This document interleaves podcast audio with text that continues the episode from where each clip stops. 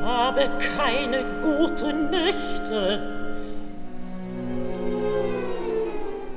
Weißt du kein Mittel gegen. Fast alle bedeutenden großen Partien hat Waltraud Meyer längst abgelegt.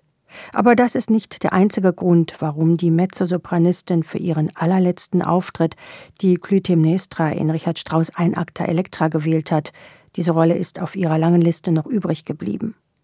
Das Entscheidende ist, dass ihr die Berliner Staatsoper Gelegenheit gibt, in einer Inszenierung des legendären Regisseurs Patrice Chéreau Abschied zu nehmen.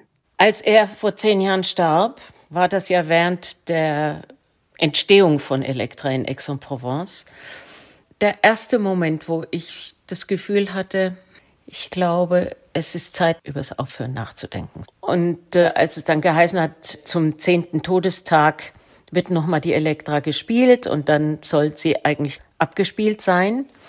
Dann habe ich gedacht, das ist eigentlich ein guter Anlass. Und ursprünglich sollte es ja Daniel Barenboim dirigieren. Nur geht's halt leider nicht mehr aus eben seinen gesundheitlichen Gründen. Waltraud Meyer hatte meist starke Partnerinnen und Partner auf der Bühne und im Graben.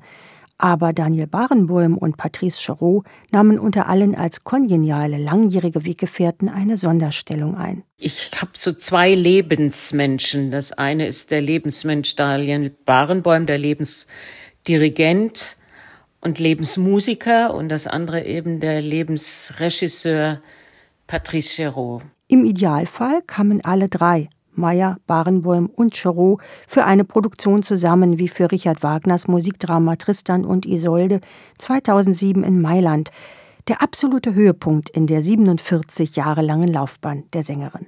Da hat so alles gestimmt. Ich glaube, das ist vorher und nachher nie mehr so gewesen. Es war unglaublich obwohl technisch was schief ging.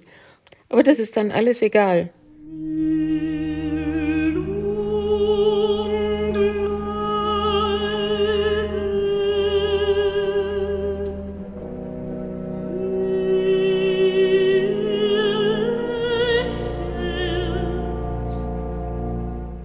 Isolde war gewiss die Rolle, mit der Waltraud Meyer am meisten identifiziert wurde. Schon mit ihrer schönen, schlanken, ewig jung anmutenden Erscheinung entsprach sie ideal der stolzen, begehrten Königin. Ihre Interpretation beeindruckte Kraft der sinnlichen, edlen Tongebung, Spitzentönen, die sie wie Leuchtraketen abfeuerte, und einer profunden, sonoren Mittellage. Als sie die Partie 2015 zum letzten Mal in Berlin und München sang, war das kein einfacher Moment. Da war ich schon ein bisschen traurig, aber dachte ich mir, du hast es noch gut geschafft. Eigentlich war ich auch glücklich und zufrieden. Es sind so gleichzeitige Gefühle, so beides. Weil ich wusste, es wird nicht besser. Und dann ist man einfach glücklich, wenn man es noch so geschafft hat. Mit der letzten Isolde folgte ein Abschied auf Raten. 2016 sang Waltraud Meyer zum letzten Mal die Kundri unter Daniel Barenbäum. Die Venus und die Sieglinde hatte sie da auch schon abgelegt. Ihren letzten Rollenabschied von einer Wagner-Partie gab die gebürtige Würzburgerin in diesem Frühjahr als Waldtraute in der Götterdämmerung in Dresden unter Christian Thielemann. Das Karriereende bedeutet für die 67-Jährige kein Drama. Weder habe sie das Gefühl, es käme einem Tod gleich, wie es Dietrich Fischer-Dieskau erlebte, von dem das geflügelte Wort stammt, ein Sänger stürbe zweimal, noch hätte sie sich jemals vorstellen können, in alle Ewigkeit weiterzusingen wie manche Kolleginnen, die trotz unüberhörbar nachlassendem Niveau krampfhaft an ihrem Beruf festhalten. Ich höre mir ja selber zu und stelle dann eben fest, dass ich manche Phrasen nicht mehr so auf einen Atem singen kann wie früher und dass der Schmelz an der Stimme ein bisschen nachlässt und der ganze Körper verändert sich und warum sollte das die Stimme nicht tun? Und ich bin mein erster und eigener Zuhörer und ich möchte auch, dass es schön klingt. Also zieht Meyer souverän einen Schlussstrich unter die Bühnenlaufbahn, die 1976 begann, als sie in Würzburg als Lola in Cavalleria Rusticana debütierte.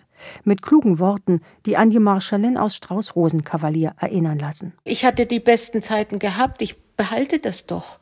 Ich behalte das in meiner Erinnerung, in meinem Herzen.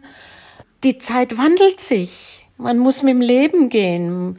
Ich habe über den schönen Spruch Go with the Flow. Das ist wirklich meine Lebensdevise. Jedes Ding hat seine Zeit. Bei alledem schwingt ein bisschen Erleichterung über den Ausstand mit. In ihren besten Jahren hatte Waltraud Meyer stets geschätzte Regisseure, die ihre Figuren psychologisch mit ihr erarbeiteten. Harry Kupfer, Götz Friedrich oder Klaus Michael Grüber zählten neben Patrice Chéreau dazu.